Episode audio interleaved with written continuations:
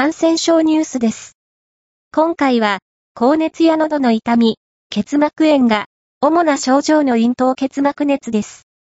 国立感染症研究所によると、咽頭結膜熱の患者報告数は、第43週以降、増加が続いています。咽頭結膜熱は、夏と冬の2回、流行が見られる感染症です。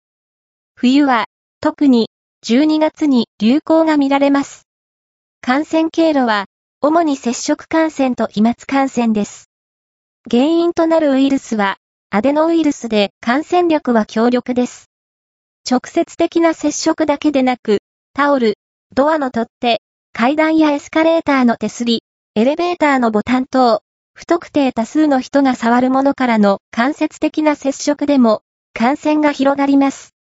症状は38度から39度の発熱、喉の痛み、結膜炎です。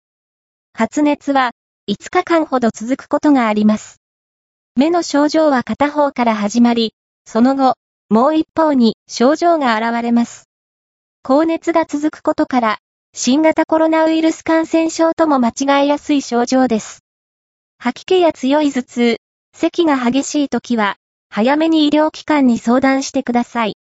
治療方法については、特別な治療方法はありませんので、対症療法が中心となります。大阪府再生会中津病院の安井義則医師によると、寒くなるにつれて、患者報告数は増え始めています。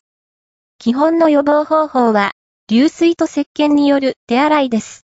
また、飛沫感染の予防として、マスクを着用しましょう。家庭内や施設で流行している時には、よく手を触れるものを、杉亜塩素酸ナトリウム系の消毒剤で、拭き取り消毒することも有効な予防方法です。